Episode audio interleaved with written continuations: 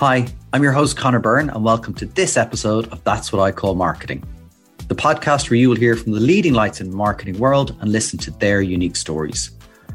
One of the joys of the past few years, and there really haven't been that many, but it's been the ability to reconnect with people that you haven't seen or spoken to in a while. And today, I get to catch up with Doug Cameron, who's talking to me from his home in Brooklyn. Doug is the founder of the agency DCX, which was one of 12 agencies named in Adweek's Agency 3.0 list. Doug has worked with amazing clients like Smartwater, Ben & Jerry's, and Svedka Vodka. In 2012, Doug co-authored the book Cultural Strategy, using innovative ideologies to build breakthrough brands with the equally brilliant Doug Holt. Today we cover so much, from meeting David Ogilvy in a bed of flowers on his castle lawn – that's David Ogilvy's Castle how to start to think about a cultural strategy and the wonderful Payless Shoes example that brings it all to life. Doug, thanks a million for joining me on That's What I Call Marketing. Uh, great to have you with me. Great, and great to uh, be interviewed by you, Conor. Well, listen, uh, I I know a bit about your your background, but I'd love to hear from you about how you how you got into advertising. So, I guess after college, I decided to travel as a street musician. Um, at the time, my girlfriend was living over in France, and I thought, okay, how do I, you know, get over there um, right after college? And decided to pick up the bagpipes and start playing bagpipes. on street corner. Okay. Yeah. So I'm actually from a Scottish Canadian family. My grandfather used to play, great grandfather used to play. Um, and um, I had seen someone playing outdoors at, at, at some point um, noticed that um, a fair bit of money um, kind of uh, went into uh, the the bagpipers uh, money box, um, just getting change from people, and I decided hmm, that might be a good way for me to travel, and so took off for Paris. Um, started playing in the Jardin de Luxembourg, was promptly kicked out of that. Um, and ended up playing outside of the apartment of the one other bagpiper in Paris. I didn't realize that existed at the time and that was a, a, gentleman named Ewan McIntosh. And I guess we decided to travel together. Okay. Um, and then just kept going. You know, we skied in our kilts. We went to beach areas in uh, France. We, uh, you know, we'd be bored, you know, head down to Morocco, you know, that, that sort of thing. Um, and I guess at some point I was in Switzerland and picked up a book. It was Ogilvy on advertising. Um, started reading it, noticed that this David Ogilvy character lived in a castle in France and thought, hmm, why don't we write him and see if we can drop by and say hello. Um, and so he said, sure, come on over. Um, no way. And this was when he was about years old. Uh, yeah, and we, I remember, uh, showed up on his castle lawn. He had this uh, massive courtyard in the middle of France. Probably didn't receive a lot of visitors. Um, and he was on a cell phone, which were pretty new at the time. This was 1997 or 1990, yeah, 1997. Um, and basically chased us off of his lawn. and I guess uh, when you play the bagpipes, um, there are a couple negative responses that you occasionally get. Um, one of them is from what we'll call uh, Celtic geeks, so people who know a little bit more than they should uh, um, about the the, uh, the, you know bagpiping and you know kind of Scottish uh, you know also probably applies to Ireland as well too yeah. kind of details. And uh, they would ask me to play, like, can you play pibroch music? And I would say no, because it's this ancient medieval form of bagpiping that no one would ever enjoy. It's atonal. Um, but then you get a bit of an earful for like, oh, you're not a real piper. Um, the other one, I guess it happened a few times. I had a tie that looked like a regimental tie, and then had a negative response from someone in the Governor General's foot guards who was like, "Hey, are you, uh, you know, entitled to wear that tie? You're not if you're not in the Governor General's foot guards." And so, I guess within the uh, course of maybe one minute um, on David Ogilvy's lawn, he was like, "Can't you see I'm busy right now? What is this about? What is this?" You know, and uh, the tried to chase us off of his lawn. Then his wife, who is this uh, you know wonderful woman, came came running after us and said, "No, no, no, David, you actually said that uh, you would uh, speak to these two two boys." Um, and when he looked at us, he turned, he started evaluating, and he said, um, "Like, why are you wearing that tie? Is that?" and I guess he'd gone to a Fettes College. It must have some military ties in uh, in Scotland, and you know said, "If you haven't been to Fettes College, you're not entitled yeah. to wear that." and then he said, "Like, you play pibroch. You call yourselves pipers?" And then at that point, I decided, hmm, why don't I just play a bunch of random notes, which I did. It was just like, and then he kind of calmed down for a second. He was like, eh? Uh, you're true pipers. and then at that point, he walked over into a bed of daffodils, lay on his side.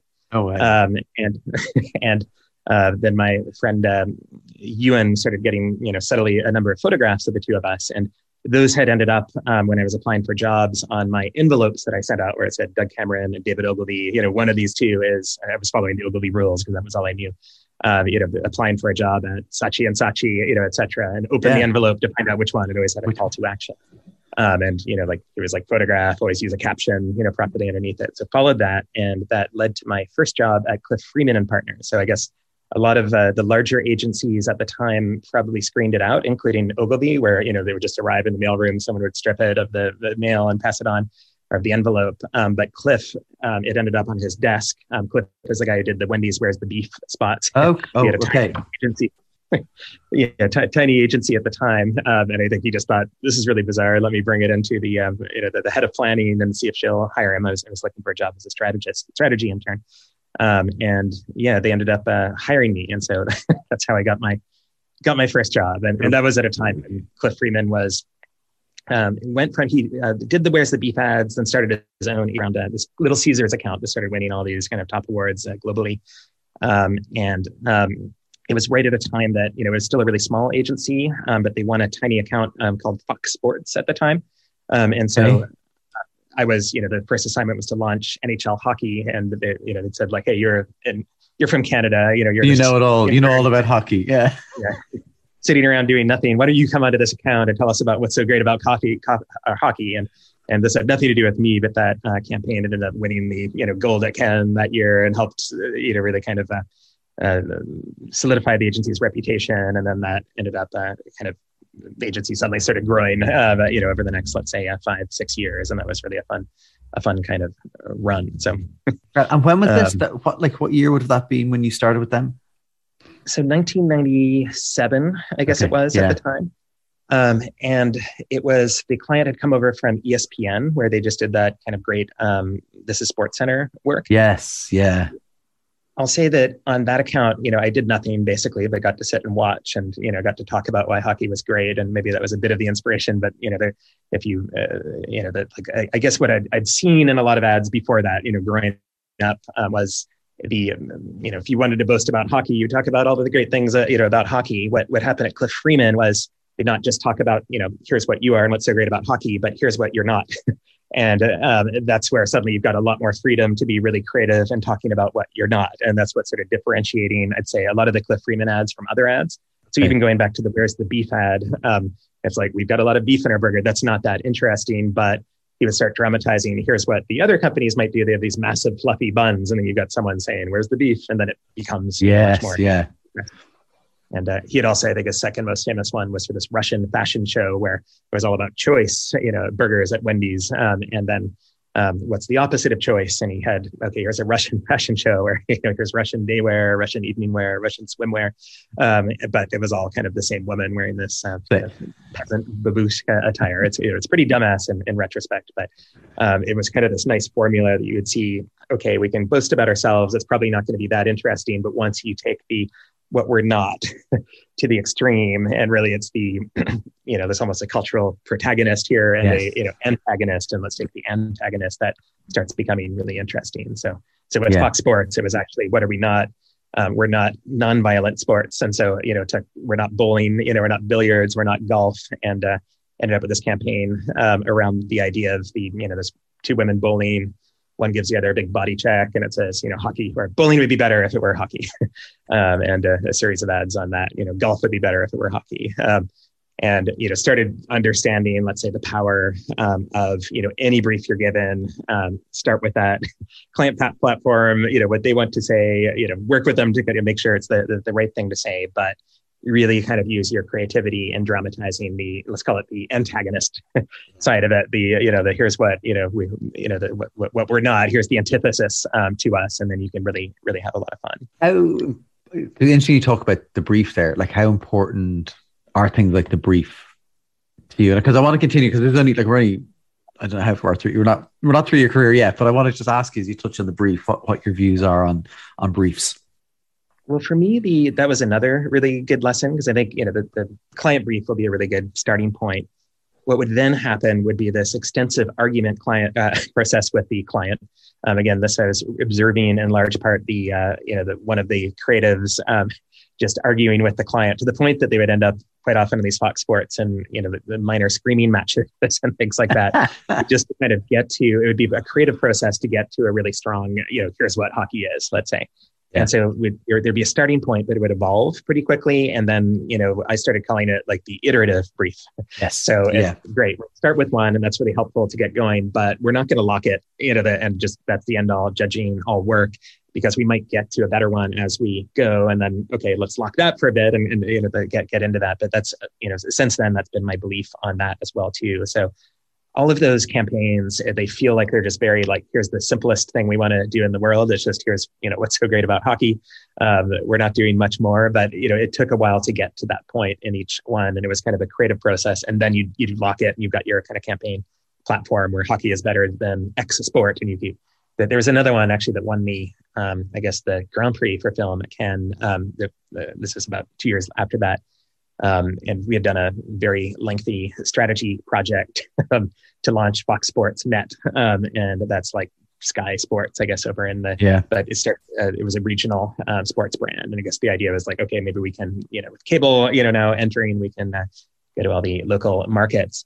And uh, the you know for everything we did in the let's call it the segmentation project, the strategy, you know, had a big kind of cultural strategy, you know, involved in it but the uh, you know there was a line that the creatives came up with which was the you know sports from the only region you care about yours that suddenly that started okay we've got this strategy but here's how to encapsulate it. Let's lean into that. And suddenly yeah. that becomes for everything. So you show all these kind of sports where here's you know this bizarre you know like face slapping sport in you know russia or here's a tree falling over in china or here's someone you know diving off of a cliff and it was actually shot in south africa. Um, but where the yeah that, that taught me a number of lessons. And then you know like no here's sports from the only region you care about yours and you know it's like yankees jets so you know whatever yeah. region you're in and we kind of talk about about that but it became this pretty um pretty funny and pretty strong um, platform that yeah launched that brand that is still a kind of a, a taken off uh, still going strong strong today um, let's say. But it did it was pretty instructive. And part of that was also just understanding that to a large extent, a lot of the action was on the creative side, and a lot of the strategic decisions were done by creatives. Um, yeah, yeah. I was always involved as a strategist, and you know we could help, but ultimately, a lot of the you know ideas that were uh, you know the, the, industry would describe as creative um, were in fact very strategic. Uh, and so that was another lesson that you know I still have that as a belief that it's very hard to you know, we, we love to think about it like the strategy comes here, the creative comes, but it's the, you know, in, in my experience, it, it, it only really works well when you can kind of work iteratively across the, the two. So, yeah, it's not as simple as kind of client gives brief, you know, brief goes into agency, strategy, teamwork, and, you know, like it just, and you do see that still, I think. Can I tell a story which I feel like I'm probably allowed to tell now? It's uh, been about 15 years or so now. This is on Ben and Jerry's. Oh, yeah so this was uh, Ben and Jerry's then was run by Unilever, um, or you know had been acquired by Unilever, and um, you know that for for years had been you know all about its kind of social mission. You know from the founders, um, Unilever had acquired um, Ben and Jerry's, and uh, at the time had a policy saying we don't get involved in anything political. and we're a Dutch company; we've always remained neutral on every single issue, and that's just company wide. That's the the policy, and so you know, we started seeing that as problematic because Ben and Jerry's had basically become famous through a lot of its kind of political theater and antics. And, you know, here's peace pops and here's reinforced yeah. French, et cetera. And, you know, you kind of look at the Unilever acquisition, the, uh, you know, all these metrics kind of tapered off right at the moment around the, you know, just after the, the, the acquisition. Um, where the you know the growth you know slowed, the uh, you know price points you know kind of started uh, you know the, the, coming down, et cetera. And so we were just like, look, you had this really iconic brand. It was built in that way. You know, like we get this policy for almost any other brand, but it'll be very difficult for this one. And so really kind of started working to be able to kind of get them to do that again, to advance a, uh, you know, kind of a, take this ideological position, yeah. um, countercultural kind of a position they've done for a long time. Now we were then given the feedback like, no, it's Unilever. We want to talk about products. We've got you know all these you know uh, these specific way of things that we want to you know start uh, want to do that rooted in, in product. And so we started thinking, well, food politics might be interesting. And this was back in 2002, 2003, um, before the whole food movement had taken off here, really, yeah. that you started seeing these signs of, you know, here's Whole Foods stock was shooting up. Um, uh, the you know people were beginning to kind of look at okay what are some interesting locally sourced to, and we're just like okay Ben and Jerry's has actually done a lot to work with local creameries you know is really kind of interesting there does have a superior product because of that um, let's talk about that and I still remember we you know kind of pitched it up to the person running the ice cream division at Unilever And um, the response when we presented the whole, you know, here's a whole well thought through strategy. Here's you know the testing. Here's all the you know the, the you know how it's going to work. You know on all these different levels. And you know it was just uh, you know like hey, you are a very persuasive um, young group of people, but you're never going to convince me that uh, that Americans are going to give a fuck. I think that was the word uh, where their food comes from. and this was actually a, a, a, a British gentleman. And so mm-hmm. at the time, you know, you picture everyone's kind of crestfallen and but if you know if you don't have the um, details there where we're looking at the whole food movement we're looking at the you know ben and jerry's consumers we're interviewing them where the trouble is if you don't have enough time to take you know that someone doesn't have the context you know in there yeah. it's kind of it, it doesn't make sense so that's to me where it's just really kind of a factor of the amount of time that you actually get to spend and walk through with the the senior person and then their views can change very quickly if they don't and again it's probably for very good reasons that they're paying attention to something completely different you know yeah. at the at the time and uh, the but it's the it becomes very difficult and so to me that's the you know i've just been at a number of large corporations where you know it's like look the you know here's the, the ceo ultimately makes the decision 15 minutes to present you know the strategy yeah. to you know to each across each brand, you know, one after after another, and it makes it very difficult that you know, say you have this long length, people are going to lose patience really quickly. Um, and again, it's I think because that person has a lot of other, you know, worried about Wall Street, you know, I don't know, worried about all sorts yeah, of shareholders and yeah. Um, and it, you know, it might be just the sad part is you're not, you know, the most important people in this, and okay, and that's where it becomes really important. You know, whenever we're in that situation, we always want to be able to pivot very quickly. Like, look, let's push for what we think is best, but let's also, if you know, here are the parameters that's defined. Let's do the best thing we possibly can within that. And so we'll always kind of have the, you know, try it their way first. Um, then try to show it that your way is right. I think that might have been a Bernbach uh, ism, right. to me, really important to just kind of like, look, let's nail exactly what they want now. Let's try to like, look, we've got that, we've done that. Here's our rationale for uh, you know number two. So. Building on it, yeah, yeah, yeah. And and so where did that take you from? Um, obviously, you didn't you didn't stay there. You're not still there. So where did, where did that take you in your kind of yeah, your journey? So, so probably around 2002, 2003 you know, like, like, like Cliff Freeman had done really, really well. I think probably won more awards and, uh, you know, like that um, run than any agency of the world. And it was just a tiny agency. This is kind of like year after year after year. Um, and the at the end of that run, I guess we had been there for about six years, seven years. Just started talking to a number of people about starting my own agency. Um, and you know was in those days quite impatient i guess as a, a you know the, the, you know it started off as an intern still i think stayed intern for about a year at cliff freeman and was you know getting paid probably about a uh, you know like a quarter of what any of my friends were it, you know it felt like at, at the time and um, you know i remember actually spent a term over at oxford and read a book that you know had here's careers for oxford um, graduates. And you know they had accounting and investment banking and all these different professions. And then there was one on advertising and that was really influential. You know at some point i was like this seems really interesting. And i remember the uh, person who wrote it said like look the, what you need to do is work for another agency. And then eventually you want to kind of uh, become friends with their largest client and then start your own. Uh, and then they'll come over and so you know i've always had that in the back of my mind that's you know an interesting thing to do um, you know we we um, it was actually uh, I guess Ben and Jerry's. It certainly wasn't a large client; it was a tiny client uh, at the time. Uh, but then started our own agency, and they came over as our uh, uh, as a founding client. Um, and in those days, we also wanted to. We kind of saw like, look, the you know the marketing's changing pretty quickly. That was when you know like the Cliff Freeman was kind of the uh, you know, the, the, one of the best agencies in the world at like 30 second television ads, you know, and okay. that was kind of what made it famous. And at the time, you know, we were working on Ben and Jerry, seeing like, look, the television ads feel wrong for them by and large, and you know, they branded through, you know, at the time we're like, we're not sure what, but you know, it's through a lot of the antics of the founders and these kind of yeah. stunts and culture, and you know, how are they doing? We started calling it culture hacking later. Yes, um, yeah. but uh, like, what happens if we take what they're doing and kind of reverse and engineer uh, engineer an agency around that? And I guess there was a point when we were, I remember pitching campaigns to Unilever and realizing, uh, you know, that wait a second, the internal team is greatly outflanking us here, where you know they are doing these. You know, you'd have the big ad campaign, um, and uh, then you would also have the do these little stunts. Like one was, you know, like in the early days, it was. You know, the uh, rainforest uh, started becoming an issue. There's a lot of slashing yeah. and burning of rainforest. They create rainforest crunch. Yes. and yeah, yeah yeah, sustainably harvested nuts from the rainforest, and that would get a ton of press. You know, the like Cold War is a big issue in America. Um, that you know Reagan kind of uh, posturing, you know, versus Gorbachev at the time, they launched peace pops and start you know saying, look, we're going to give part of the money um, toward these programs that you know encourage peace. Um, and kept doing those. Even you know after we joined the the team had come up with this great one for um, to protest drilling up in Alaska. Um, and that was the, the, you know the oil companies were kind of getting you know permission to drill in uh, the you know, various areas and they, they called it uh, baked Alaska which is the name over here for a dessert. Yeah. uh, lit a, the world's largest baked Alaska on fire in uh, Washington in front of the, uh, the you know the, the, the Congress. Uh, and you know they would always be doing these kind of uh, interesting things like that that they would just kind of come up with on their own and do really well. Um, and that's where we were like look we need to up our game. This is really interesting. They're getting yeah. a ton of pr a ton of you know hacking into the culture.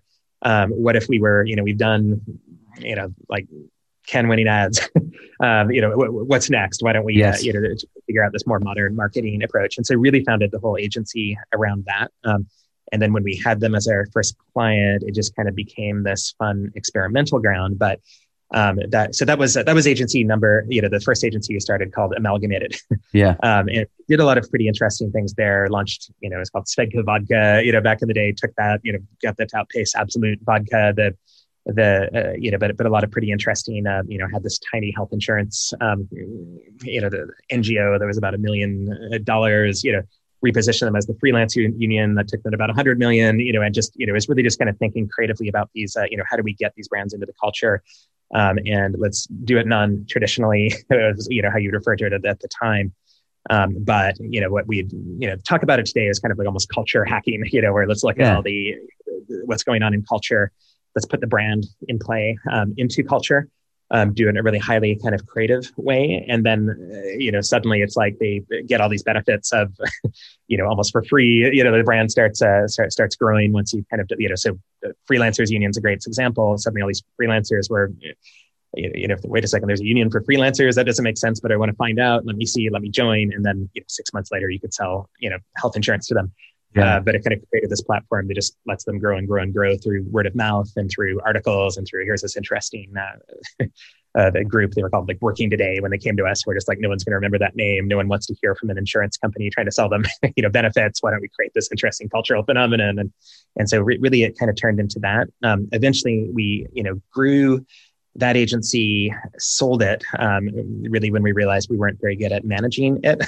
Um, that we were like look we love working on these things but you know, once it hit about 35 you know 40 people suddenly it's okay. this is the, the part thing. we're not good at. You know, yeah, yeah, yeah, yeah, yeah, You need to step back from all that sort of stuff. You need to be focused on, you know, know, schedules, timelines, you know, organizing other people and you know, kind of forcing them to do work. And we're just like, that's not our, and trying to do it all very profitably, which we were also kind of like, that's not our our focus. You know, so let's leave that to the large agencies that are good at that side of it. And uh, you know, had decided to start. Um, you know, after selling that uh, new agency called uh, DCX, um, originally the name was a joke for the it was the Doug Cameron experience. That actually I, I, the last assignment for my last agency, the, like, hey, you guys get to name it. I'm not going to get in the way of the name. And then they came up with that name, and I'm like, oh my god, that's an awful name.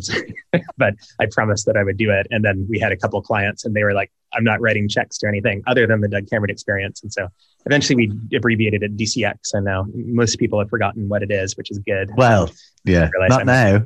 well, yeah. I, you know, uh, but it, it, just started kind of growing organically um, out of this kind of culture hacking approach. I think that we were just, uh, you know, clients were like, okay, this is something very, you know, interesting and falls a little bit out of the remit of, you know, quite often clients will have, here's a, you know, an agency structure, you know, like our agency does this. And um, then, you know, we can kind of get in through like, look, here's something else that's very interesting and we can work with your agency, you know, if you'd like as well too. And how, you know, how, how do we do that? So, so yeah. that was, uh, you know, launched that and then started working with um, you know had a bit of success with uh, a few tech brands um, that um, pretty pretty early on and then that yeah that's kind of since taken off and ended up with a bunch of more fortune 500 type uh, type clients so. How many years is DCX in, in existence? How many years? About six, six, Six, now. yeah, Um, yeah. and it's actually our very first campaign. Um, at the time, we just wanted to kind of show, like, look, if you don't have a budget, this still works. Um, and we launched, I think, within about a week of our launch, our local deli was going out of business. Um, and we were, how, what can we do to help them? Yeah. Um, and Bruce had organized a protest to kind of, uh, you know, like, hey, let's demonstrate the fact that you know delis are being priced out. And no one really cared, you know. As the, uh, I think one of the neighbors had tried taking it to the New York Times. Um, her wife worked there, um, and the uh, you know editor had said, "No one cares about gentrification; it's been done to death. We just can't do this." Um, and I guess we kind of took that as a challenge, like, well, how do we make people care about gentrification? Decided like people could care about hipster gentrification. you know, it's a huge tension that people are feeling across the city, but then the uh, kind of hipster version became kind of a funny thing that you know if you think globally about brooklyn here are all these hipsters Yeah. and there's a bit of a kind of interesting contradiction where you know these hipsters are uh, you know like look we're uh, trying to be kind of cool within this kind of local culture but you're paying like $19 for a sandwich or you know $21 for a cocktail over here. And and uh, there there was kind of like okay that could be interesting to people.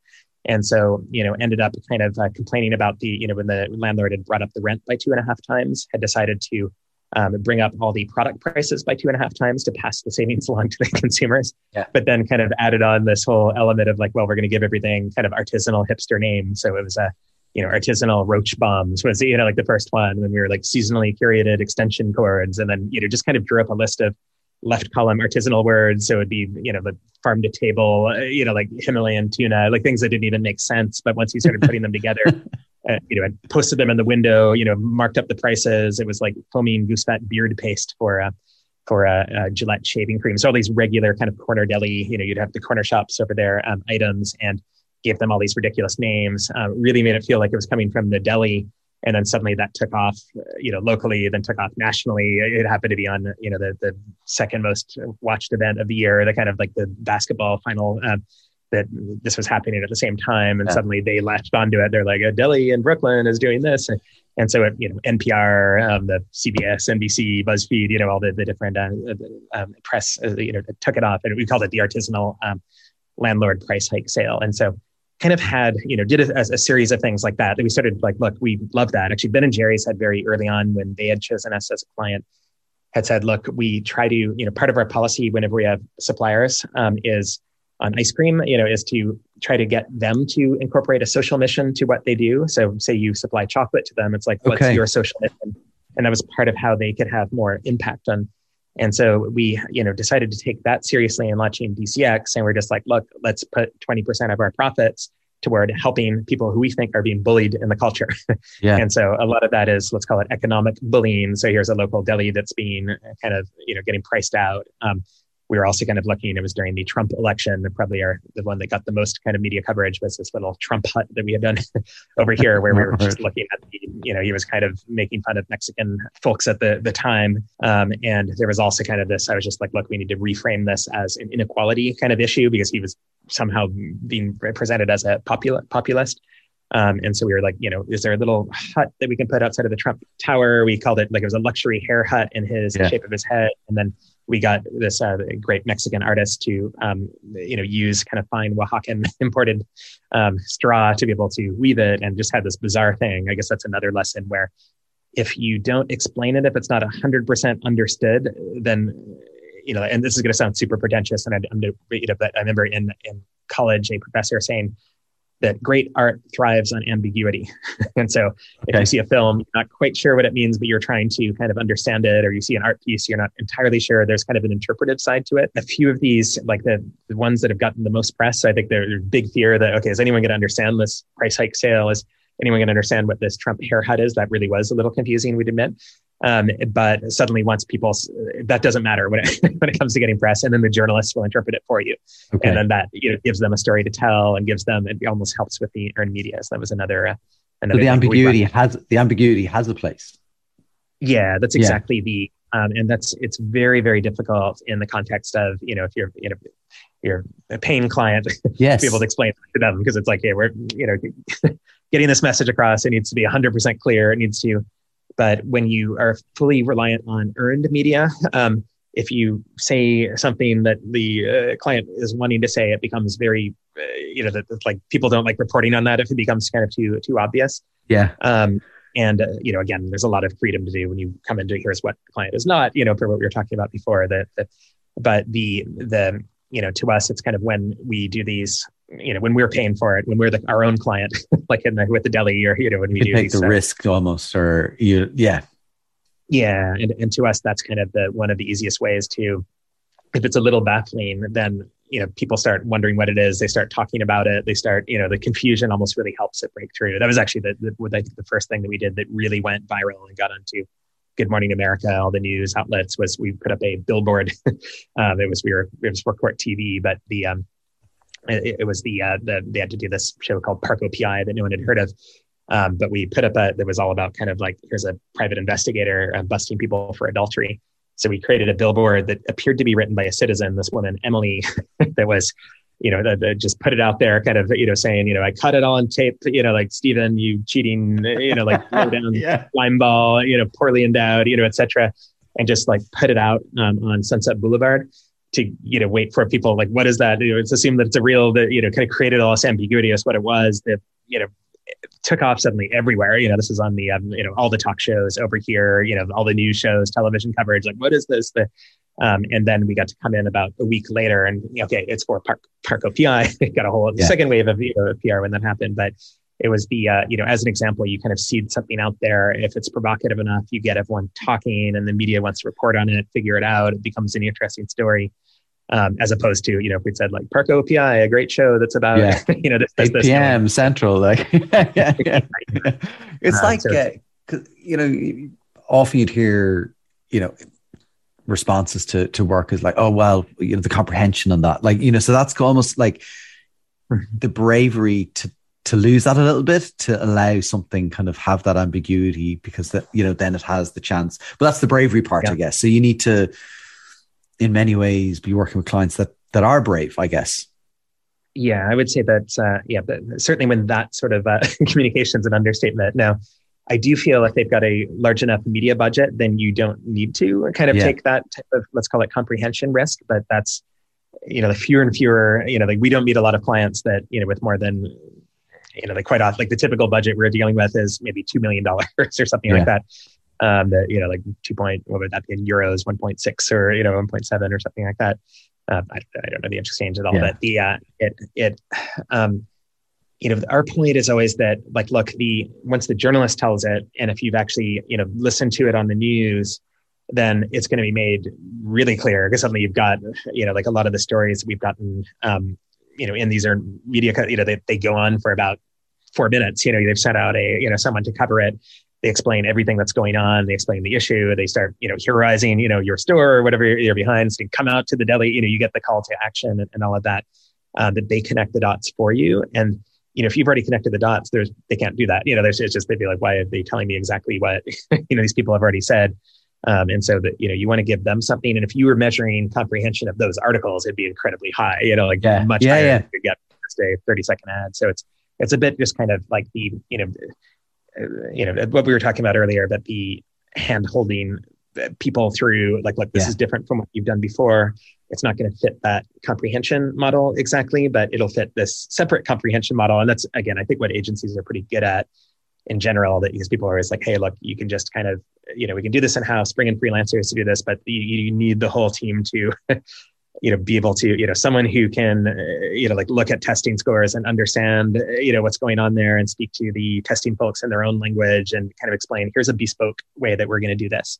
um, if you're a creative person you probably haven't been trained in that you know won't be able Yeah. to say that or you know and then the account person needs to kind of do the like look let's make sure we're having this conversation because i'm hearing this right here that that's the one thing about the agency that you've got everyone in place to be able to you know a whole team there to be able to yeah try to get something great um, across that uh, I think there's sometimes there's a bit of thinking that like, okay, let's just get the creatives, have them work on it. And that's all you, you know, you need to do. But then you kind of preclude a lot of these things because just the, no one's, uh, you know, you just would never get to the same, uh, same place if you didn't have the whole team, you know, working on it. And, and I don't think pe- people often don't understand, I think how, just how important the account um, teams are, how oh, important yes. the, you know, strategy, research, you know, like all the, yeah. you know, the, the different uh, folks are. Obviously fascinating. And you, you co-authored a book in cultural strategy along the way, and we'll talk about that in a sec. But how do you go about then, or, you know, trying to unpack that cultural tension? Because I, I find that fascinating. We, I had the chance to do some work with you we were talking about it like maybe six, five, six years ago, must be five or six years ago.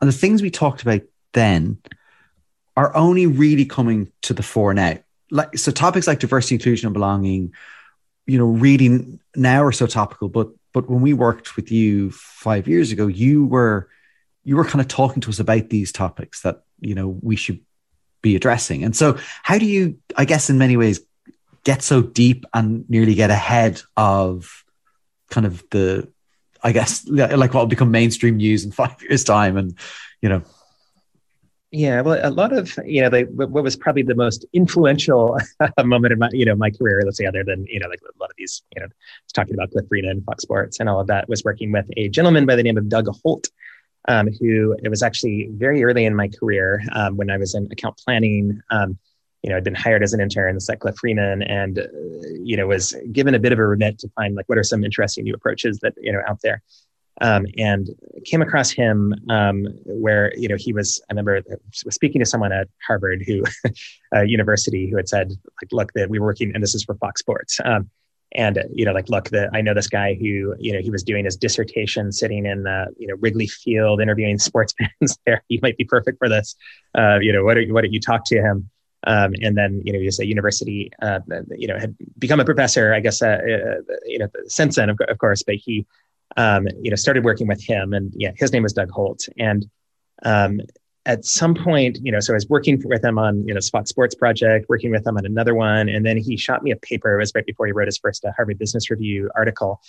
Um, and the it was you know really kind of how do brands become icons and you know was the topic of the paper eventually he turned that into a book right afterwards and you know just really you know to me I had studied um, a lot of kind of similar themes in college, but never had heard it applied to branding. Okay. Um, and suddenly I'm just like, wait a second, this explains much better the dynamics of brands. How does this, uh, you know, work? How do, uh, uh, you know, how do, you know, how do brands become iconic? And I guess it just kind of fit everything that, you know, all the ways that I had been manipulated myself. Um, it kind of fit that. So, you know, he would kind of look at like subcultures, you know, at the, yeah. at the time that would be emerging and how that might drive you know, aligning with one of them might help, you know, align uh, consumption preferences. You know, I had been a member, this is somewhat embarrassing, but of the mod subculture back in, uh, in high school. Um, and, uh, you know, would buy my Fred Perry shirts, my Doc Martens, yeah. had to import them at the time because they didn't sell them, you know, the Air Force parkas, like almost everything that I would buy, um, you know, you know, it's Beeman's gum that feels more mod than other ones, you know, was really kind of came out of that uh, cultural alliance, let's say, and how I was trying to kind of forge my own identity. And Doug was really the first person to start talking about that, you know, like these brands as like they're, it's about identity value. Um, you know, and, and he kind of came from a tradition that, you know, I began to learn was kind of the, you know, the, in, in a lot of, you know, called consumer cultural theory, um, um, that, you know, in, in academics where they were bringing um, a lot of these, you know, let's call it critical theory, cultural studies um, over yeah. into study of brands. And so to me, I remember reading that article, it was on Mountain Dew, and I was just like, oh shit, everything I've learned in strategy is basically wrong. This is right. I need to start again. Um, and, you know, started working with him pretty closely. And, uh, you know, later, you know, when we launched uh, Amalgamated, I think within six months, you know, he came on as a, a partner um, of, of that. And we got to start trying a lot of these things out together. So, you know, yeah. Um, and he'd always, uh, you know, done strategy consulting, but this was kind of where we could really kind of get all the nuances down and try to break, you know, bring it into the, the, the culture. So, so that was kind of the the you know the where a lot of the thinking came from. Eventually he uh, you know invited me to co-author um, a, a, new book that you know the, the, the that he wanted to do which was the uh, cultural strategy. Um, and that was just okay look let's take you know all this kind of how brands become iconic and uh, you know how do we bring this to life through certain types of you know case studies and create a you know a framework for that um, but yeah, it was kind of between that and a lot of the experimentation we were doing and looking at Ben and Jerry's, as I was saying, we did want to create a whole, you know, like they were an iconic brand. But how did they become yeah. an icon? You know, it was always kind of these brands speaking to cultural culture. And so a lot of that, you know, we used to talk about that as, um, you know, cultural leadership for brands. and yeah. when a brand becomes a cultural leader, you know, everything else follows. It's, you know, so Starbucks, they, you know, take the artisanal movement to the mainstream. They're the first yeah. to start bringing cappuccinos and you know kind of like locally sourced espressos and well not locally sourced actually at all but the uh, let's say you know ethiopian you know like you're getting a bit more into kind of the, the details uh, through that but everything else follows or apple claims cultural leadership in uh, you know like computers and uh, yeah. you know this kind of creative rebel ideology and then everything else kind of follows through that you know um, where it's you know the buzz, the you know ability to charge a premium, the press coverage, the you know Ben and Jerry's was cultural leader in ice cream, you know, and uh, the, and so we always kind of had that like, look, let's look at you know advancing an emerging ideology and also speak to an emerging cultural tension. Yeah. So if you think about rainforest crunch, you know this kind of environmental tension started coming about around rainforest. It's like we'll become the first brand to really address that and kind of advance an innovative ideology that um, becomes a you know so that was the it was actually one of their suppliers who uh, Ben had met at a party. Um, this is well before we'd worked on it, but and had figured out how to he had this thesis that he's like, look, I can take uh, you know nuts from the rainforest, and uh, you know we can invest in you know that use that as an alternate way of making money rather than slashing and burning. And so they're like, we'll create a flavor called Rainforest Crunch. Here we you know. And so, you know, you'd always be looking at these emerging tensions as yeah. they're occurring, and you want to kind of get a little bit ahead of them but you also want to look at the bigger cultural picture to understand, you know, like quite often there's a big macro shift, let's say. So in those days, it was really kind of the rise of, you know, the creative class, let's say, you know, so it, you know, started with the, you know, here's these educated, you know, like, or bourgeois bohemians, you might call them, yeah. but, you know, like kind of uh, hippies who had, uh, you know, baby boomers who'd all gone to college, who now were kind of moving into lawyer, doctor, you know, positions. Everyone had these very progressive hippie ideals, but they were becoming kind of, they've also got money, you know. Yes. So yeah. That was so, and we kind of see this as there's the macro shift that's going on. Okay. So it's going to be very safe. Like we're just going to target that group. You know, that's 20% of the population, but we don't need anyone else. You know, like the, if we get them, then that's enough to become a massive brand. And so, you know, same thing with Apple Computer. I think in the early days, when you get for the creative, you know, professional ones, we don't need anyone else. And you know, let IBM, you know, sure they could, you know, they can do whatever they want. They can have everyone else. macro shift and you kind of know you're right within that but you want to kind of look at these emerging tensions that are happening within that you know the kind of like that uh, macro level thing. So it's kind of rainforest becomes kind of a tension bang you kind of like get a you know but you're always looking for the emerging ones. And so that's how you kind of be confident that here's something that's just emerging amongst kind of a few people yeah. uh, right there but it's within this lar- you know larger context you could hit that. And so i think you know when, when we were working together we were really looking at you know job uh, you know, the, well, and, and, you know, Indeed, yeah, um, and then uh, the, the, you know, the, as a as job uh, site, how do you, uh, you know, the, plug that into the, the, the same model in, in a really really interesting way, um, and had looked at, okay, look, Nike had always been about overcoming these barriers in sport, so and they would be at their best when it'd be like overcoming race barriers, overcoming yeah. age barriers, overcoming gender barriers, you know, over you know, the, like the and various forms of discrimination. Um, and you know physical disability and i think you know when we were you know working together suddenly started realizing wait a second no one's done that within jobs and that's yeah. perhaps the most relevant space in which to do that and so again because you want to be a cultural leader what are the emerging tension points that are occurring and i think yeah a lot of the stuff that's kind of become you know diversity and inclusion um, you know since kind of arisen to become one of the the more you know kind of the yeah. most important thing you most know topic. That, you know, yeah we, that, that, yeah that uh, you know and you can kind of see like at the time i think it was the same bourgeois bohemian segment. Here's these kind of uh, the you know the, the, people who are in charge of corporations often come from that same let's call it, educated segment. That's you know they're they want to be able to help um, in, in various ways. They're you know great real frustrations felt by people who are facing barriers in the market uh, you know as we as we learned just for the empathetic yeah. side. So you know let's bring it in here. And and yeah i think when you've got that framework of like how do we lead culture and again, you know, we don't want to, you know, we we understand that the basic dynamics enough to know that this will appeal, you know, a, a, across them. Um, but let's, you know, let's look for emerging tension points w- within that. Where do you um, look for the emerging tension points? I guess it depends on what you're looking at, but like, where do you go to look at them? And then how do you know, or how do you make bets on which ones you think are going to be kind of the larger emerging tension points? I find that fascinating. To us, it's always a, like a triangulation process and actually, I should say quadrangulation process probably. Um, but first of all, it's speaking to consumers, and you know that doesn't have to be any really formal. I mean, it could, it's probably best done if it's a formal research project, but just understanding the tensions from their perspective, um, and you know starting to talk to enough people to understand you know what's a little emerging tension point.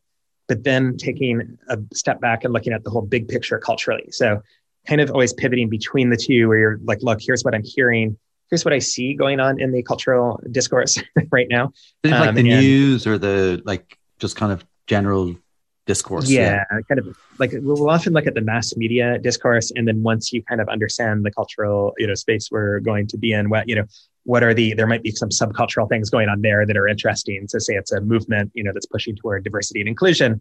You want to look at what's at the forefront of that, and that's interesting. And then at the same time, it's the mass cultural discourse. So it's almost like two different um, discourses is what you know the, what we'd kind of uh, kind of look at. Again, I'll attribute that to you know to, to Doug um, Holt, who he was the first one. Who, you know, we look at it just like look at it as you know you're speaking to cultural you know, to the cultural dialogue as much as you are cons- you know targeting consumers, and so we always have that. And then what you start learning in the cultural discourse, you can start bringing back into the discussions with consumers to kind of understand how it's playing out for them. And so it's kind of always going back and forth between the two of them and it's almost you know as much kind of craft as as it is science you know let's say. Yeah yeah. And then also kind of moving um you know the, the, the between you know the you know as i said quadrangulate um the competitive difference. So it's the you know like wait a second you know what are competitors doing? Because we don't want to repeat yeah. that. Of course we want to really kind of uh, stand out you know in some in a white space. And then also just okay let's look at the client and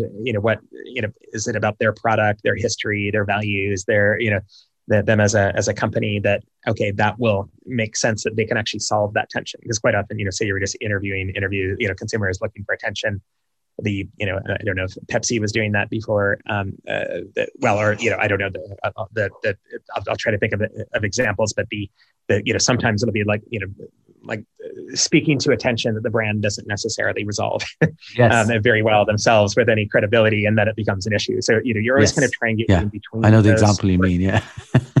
yeah. yeah. um, but but yeah, I think that that's a um, a uh, you know that, that's an important part because I think the you know with, with the rise of purpose, um, it's you know from my perspective, you know if you take um, you know this whole cultural approach, you know the Doug had started, you know that really kind of built up through there. The purpose has almost become a kind of light version of that. And to us, it's not wrong. It's you know it's fine to yeah. you know great to have a purpose, but the way that it comes to life for a lot of companies is just kind of joining the culture wars. Um, now that is sometimes right. You know, for Ben and Jerry's, it's uh, you know it's great. We've put our brand right into that, and that's what you know that we're not even going to try to go for anyone in the in the middle. Yeah. And and you know it kind of relates to how our ice cream is sourced, and you know we, it's going to be really differentiating versus the you know Haagen Dazs and all these other you know competitors. But let's say for a lot of brands that doesn't make sense. Um, and the uh, you know the and again i know that i don't want to diminish purpose because i think it's very important you know that a company have you know here's what you know what it believes in yeah. ben and jerry's is a strong purpose all these you know iconic brands do um, but it sometimes is kind of a light version of this where you're not looking at like you know if one brand has as its purpose joy and another one has happiness and another yes, one has exactly uh, you know, the, yeah yeah yeah whereas it, like I, I think about a brand like you know have you tony's chocolonely which is like I the don't, purpose. Tell me about that. So uh, that, yeah. So wonderful, a great product. For, like, but anyway, but they're around trying to reduce the number of basically kids working in cocoa plants, and oh, so it's all okay, about yeah. you know ensuring that who they work with, uh, you know, they work with kind of vetted you know farmers and co-ops and groups, and and it's all about that. And they're you talked touched about price premium earlier on, like they cost more you know they're and their chocolates actually uh, it's not normal squares because it's meant to represent the un um, kind of dis- disproportionate you know value that goes to chocolate makers like the big ones versus the people who actually go and do the work you know uh, getting the cocoa so like that's a brand that's like like created from a purpose and actually yeah. you know I actually think it'd be really fascinating for them to work with you because I was actually listening to to the head of marketing. I was like, oh my god, if those guys worked with DCX, what they could do, like it would just explode. So, uh, you know, anyone Tony Chocolonely listening, get in touch with Doug. I think you do wonderful yeah, things together. I like that. I like that plug. Yes, the the uh, to me, it's it's pretty interesting because the I, I, actually just pulled up the the brand um, just now. Um, but you know the way we uh, you know talked about it in cultural strategy is like innovative ideologies. And yes. the that the uh, you know like the you know the, how do you how does a brand innovate in, in, in ideological ways? And just looking at it they feel like they've got a very innovative ideology. Now it's to me interesting because in some ways it feels a bit like Ben and Jerry's when you know Ben and Jerry's had you know similar kind of chunky fonts, you know, that they're using in the Ben and Jerry's title, and they were, you know, kind of had a strong, you know, or have a very strong social mission. Um, and actually, one of the very first assignments I worked on was trying to figure out slave-free chocolate. You know, the yeah. and that was very difficult in those days. That you know, none of it was that, and you know, I don't think we did a very good job at publicizing it because no one knows about it. You know, later, and there was a bit of a fear at the time because there was only kind of enough for maybe one ship of chocolate to come over and say chocolate could spoil easily if you lost that, and you know, all your plans are kind of off for the year. So it becomes there are a lot of issues around that. But to me, it kind of shows like, look, they've innovated by just focusing entirely on the slave free side of things. Yeah. And that becomes really, you know, whereas, you know, Ben and Jerry's might be here's peace, here's all, you know, all these different issues like that. And it becomes really innovative to build an entire brand around that. Yeah. Um, and so to me, that's a, another kind of nuance in this that, okay, in some ways they're playing in the same space as a lot of other chocolates. And, and in other ways, they're kind of bringing it in, but also, you know, just looking at it, it feels like they've got a very strong kind of uh, you know like hey let's put our let's make let's let's have fun you know it's not going to be a lecture you know like yes. this, uh, the, the brand where it's a you know paper that someone's writing yeah. let's kind of start having fun with it get really kind of creative really uh, you know really push that forward so it's a it's kind of a you know and I, I love that it's a brand that Ben and Jerry's would probably ex- extraordinarily respect and you yes. see how like, you might want to even you know partner with them and doing that as a plug to Ben and Jerry's yeah. um, it's not owned by one of their their competitors so. um, but but yeah the the you know to, to me it's like the again it's kind of hitting you know its purpose but also it would fit this whole like okay here's a tension you know where yeah. you know that we're you know that's that's felt amongst you know especially amongst this kind of bourgeois bohemian group that's spending a lot of money and you know at the same time doesn't you know that like you know it feels kind of partially you know responsible for you know just all these kind of social issues and global ones you know that it's suddenly like wait a second here uh, you know this brand is you know is doing this it kind of it helps resolve that tension for them you know again it, it sometimes sounds a little cynical but to me it's kind of the that's how, that's the way you know they drive um uh, you know markets forward and suddenly yeah. but i think the point being that like once i start buying um you know a brand for ideological reasons it's very hard for me to switch, you know, and it's very easy for me to talk about it and tell others about it. And if you lower the price or, you know, raise the price by 20%, I'm going to stick with it because, I, yeah. you know, I'm committed to it from a, from that level. And so, you know, yeah. quite often these brands with purpose also have these, you know, cultural um, strategies, let's say as well too, you know, we see kind of cultural purpose almost by definition is like, yeah. here's what we are about it's you know it's almost a lot of the brands want to kind of think about that at the exclusion of you know competitive strategy at the exclusion of you know what is your uh, you know the the you know the, the what do consumers want? Um, but you know for us it's kind of the what we're always looking at is how do these things all match up you know it's kind of that triangulating back and forth. And so yeah the uh, you know, and this one, this heroizes the chocolate really well. Because suddenly I'm like, oh my god, it must be much better quality chocolate if it, you know, yeah, yeah, by, exactly. by uh, you yeah. know, in, in, the right way, you know, etc. So it is, so it is me, yeah, but that's a perfect example where you just look at the one percent of brands that really kind of cut through and take off, and that you know they've got these very interesting kind of ideologies that they're yeah. um, advancing, and they're generally kind of resolving a you know attention and and I'll also say it's the brands that tend to try to dramatize the tension and then resolve them. That that's how you really get um, a lot of, you know, and I'll say that a lot of our own kind of most famous things have been that. Dramati- dramatization, Doug, because uh, humor was something kind of I was picking up like some of the examples you had. Humor was there. Is humor important in the dramatization, or does it matter? I think it, you know, to me, there are a lot of different ways of doing it. You know, some can be like deadly serious and suddenly it provokes an, really intense yeah. emotions, it can be humorous. I'll, I'll say that, you know, the campaign over here that we're most famous for probably is our Payless Shoes prank. I think it, oh, yes. uh, you know, it, like when we were looking at all the earned media and the news, at least our news shows, uh, like we never, you know, had much time to kind of get much advertising press for it, or you know, I don't know whether we would have gotten it anyway, but it really took off on all the, you know, CBS, NBC, Expl- all the, you explain know, Payless sh- for Payless shoes for people who haven't seen it or, or know that one. Just briefly yeah, explain so, that one. That's brilliant. So, so that's that's a pretty good story too. So um, it actually came through um, a, a, friend of mine who had worked at a, a private equity company um, at the time uh, the you know without going into details, they kind of specialized in um, bankruptcies and things like that. And we probably should have seen a you know a bit of that that coming beforehand. But the the had decided to hey look we we need a holiday campaign. So and they own Payless shoes. Um, Payless is a really large kind of you know shoe retailer. Um, they you know started in the you know 70s, kind of grew. You know, then these were really inexpensive shoes. It'd yeah. be the sort of place that your mom would want to shop at. You'd be really embarrassed to get to get shoes from there. And I remember my mom was like, Payless, it was great. You know, that you should, you know, let's just get shoes there. And I'm like, oh God, I can't go to a well, place called When. I was a backpacker in the States, I bought my shoes in Payless because I couldn't afford them anywhere else. So yeah, go. Yeah, the, the, exactly, exactly. So we actually started interviewing a lot of Payless customers just to kind of put it in this whole, like, let's understand the tensions they're feeling. And that attitude that you had was exactly what people are like, look, it's embarrassing. Um, you know, no one who is kind of into fashions and uh, you know things like that would ever do it. But actually, the shoes are really good. You know, it's like you can get Airwalks, even these brand names and things like that. It's like the that's uh the and you had this very kind of pragmatist ideology. It's almost like, look, I I don't you know I don't want to be sucked into paying overpaying. You know, what I like is the you know it's just ten bucks is perfect for me. You know, like 20 bucks and that way i'm not getting suckered into paying like $300 for the exact same item of shoes that i'm going to get elsewhere. So that started coming through and so we are just like look already that's an interesting tension to play off of. So you know exactly your embarrassment over doing that uh, that's that's part of it. But then we start looking at what are the emerging tension points that come through that.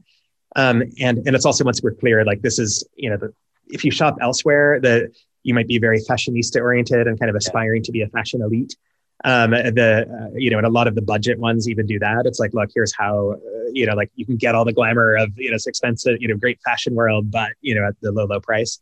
Payless customers were just not that. Like you're almost kind of uh, by virtue of you're going to a store called payless that's going to screen out at all those consumers is going to bring in all the kind of pragmatists. And so saw very quickly that okay this is going to be a strong platform for them. Looked at their history. We saw that for 20 years they had done this really kind of pragmatist style advertising and did really well and then sometime around 2000, the moment they started doing poorly was when they abandoned that and started to do this kind of elitist fashionista type advertising, you know, like for yeah. everyone is Target over here and Old Navy, these two, uh, you know, kind of like, hey, we're got this kind of cool fashionista thing and we're bringing it to Main Street for nothing, you know. and you look at that as the moment at which the you know their downward trajectory began and right. just kept going and going. So we were like, look, how do we go back to those days of here? You know, as this pragmatist brand that's almost making fun of overpaying and having a lot of fun with that. Um, but let's do it in a modern kind of context. And so that was again the interview started showing us at the time. And these are this is you know it's kind of creative research. It's like just doing it the way that yeah. like look if you're writing a movie or a you know TV show, you want to kind of get in there and kind of understand really quickly all the things that are that are going on. Um, started you know I remember um, the the our you know strategist Laurent um, at the time that was kind of came running in. He's like, listen to this, you know, like here's someone complaining about influencers and going on a rant for 20 minutes. and we were like, oh shit, this is, you know, let's look at kind of Hollywood, look at influencers, look at, you know, what are these modern tension points that no one's made fun of yet and no one's really spoken to yet and we could become the first to do it. You know, like we know Payless can always speak to this kind of what we're calling superficiality overdose. yeah. But no one's speaking to the influencer part of that. And because no one has, we can do that in a way that is going to kind of blow up. So because the, the media, uh, you know, will want to report on it. So um, what we had ended up doing was, um, and I guess I should also say that the client was really proud of their product um, okay. when they wanted to say, like, we do have really high quality shoes. We're just not getting credit for it. And so it all started coming together when we were like, look, let's, you know, create a fake store, call it Palessi, give it the fashionista right. you know, name, um, change it, you know, from Payless to that, you know, go, throw a party and try to convince influencers into just ridiculously overpaying for it. And then kind of, uh, you know, greatly embarrass them by telling them that their shoes are from Payless. and the you know the, this kind of prank had been done before but we wanted to kind of inject an element of class war into it i guess which hadn't been done. And that was kind of the macro tension if you're paying you know you, you just kind of feel like i don't have a lot of money for shoes and there are all these elites spending all this uh, and so everything we're just how we recruit where we put the store where we and then also they didn't have the kind of like you know, there's quite often like, okay, Folgers coffee, you know, like we've tricked people. I think they did it in the 60s, you know, into overpaying for it and by serving it in Central Park or Chevy did it where, you know, we've tricked people into, you know, it looks like a luxury one, but it's a really a Chevy. Yeah, yeah. You're like, okay, that's been done before, but we have to take it to the extreme, you know, and kind of inject an element of like, this is, kind of a yeah some form of class war and that we were feeling at the time in america especially was kind of really emerging. And again we didn't you know we're, we're not a serious political player or anything like that but yeah yeah. you know and on both sides of the political spectrum it, it is kind of really strong kind of you know like bernie sanders and you know the you know kind of the same like it was kind of going across uh, america at the time. And so wanted to dramatize it where we're like, here's Beverly Hills, and let's get kind of these influencers who really kind of conjure that, and let's design the store in a way that conjures that. Let's have a you know really elite party in a way that brings that up, and then you know like hey you know and get them to pay. We got them to pay the at the most it was like six hundred and fifty dollars for a pair of these are ten dollar shoes, um, and then. You know, I, I, remember one of them. We were, you know, like, what if we tell you this is, uh, you know, from Payless? And he's just like, uh, no way.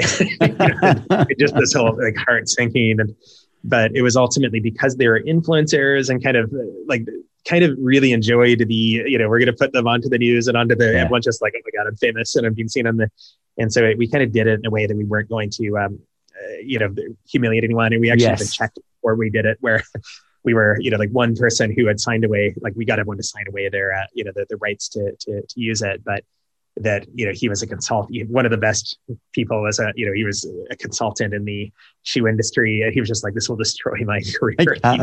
We were like we'll take it out. And, and, actually just started checking up with people like hey I said okay we'll do this. Okay. like, oh my god that's great. Put it out there. So oh, there was a brilliant. bit of a um, part of it, it was lucky that we were in LA where you know they were kind of behind it. And then if you look at how the campaign took off um, it was the you know the, like all these media companies where you know like ABC it was like 20 minutes you know here's behind or eight minutes you know Good Morning America you're behind the Payless prank you know yeah. what are these what are these people called fashion influencers and kind of went into that um, you know Colbert you know like ABC CBS they you know a professor interviewed us you know some guy from Wharton um, on the national news you know and then started taking off globally so my you know my parents saw it in Canada and all these different news networks up there and, and stuff so it was Brilliant. the uh, the the, it was just kind of a funny, yeah, the pretty funny situations. I think it was one of the the uh, the, the three top uh, most covered campaigns in terms yeah. of the, the, news, and I think in part because it was this very kind of everyday kind of American, uh, you know, like yeah. just resonated at every level, and also in part because like if, when you craft these tensions, dramatize these tensions properly, that's where humor really did help. To, to your point, yeah. but